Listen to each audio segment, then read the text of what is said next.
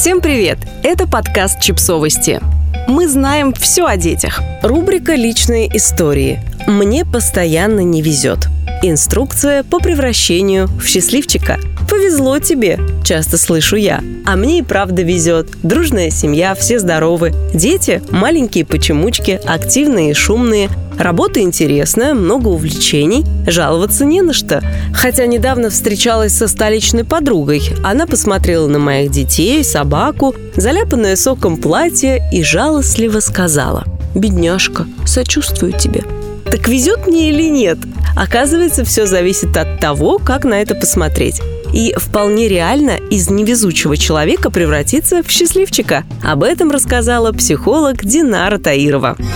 Может ли хронический неудачник стать везунчиком? Да, если он больше узнает о том, как воспринимает себя. Он из тех, кто думает о себе «мне часто везет», «удача на моей стороне» или «я неудачник», «удача часто меня обходит». Удивительно, но вторая позиция может быть выгодна. Называя себя неудачником, я снимаю с себя ответственность, занимаю пассивную и детскую позицию. В ней большой и несправедливый мир, на который я никак не могу повлиять.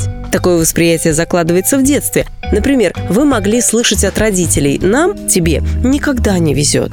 Не рано ли радуешься? Не смейся много, плакать будешь. Что делать, чтобы чаще чувствовать себя везунчиком?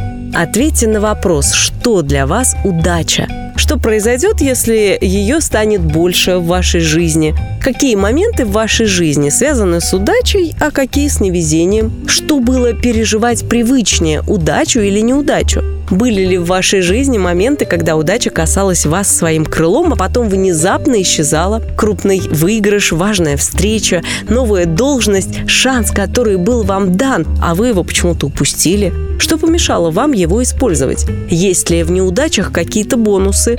Зачастую мы не придаем значения вторичным выгодам, а они с удвоенной силой продолжают влиять на нас. К ним может относиться утешение близких, когда что-то не получается, убежденность в собственной правоте, желание справедливости. Представьте себя удачливым, везучим человеком. Что изменится, если вместо «я хронический неудачник» я подумаю о себе «мне сопутствует везение»?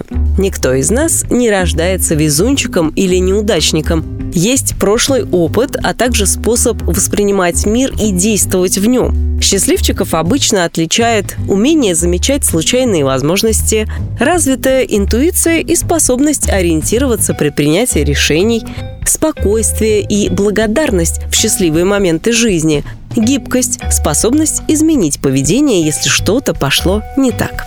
Подписывайтесь на подкаст, ставьте лайки и оставляйте комментарии. Ссылки на источники в описании к подкасту. До встречи!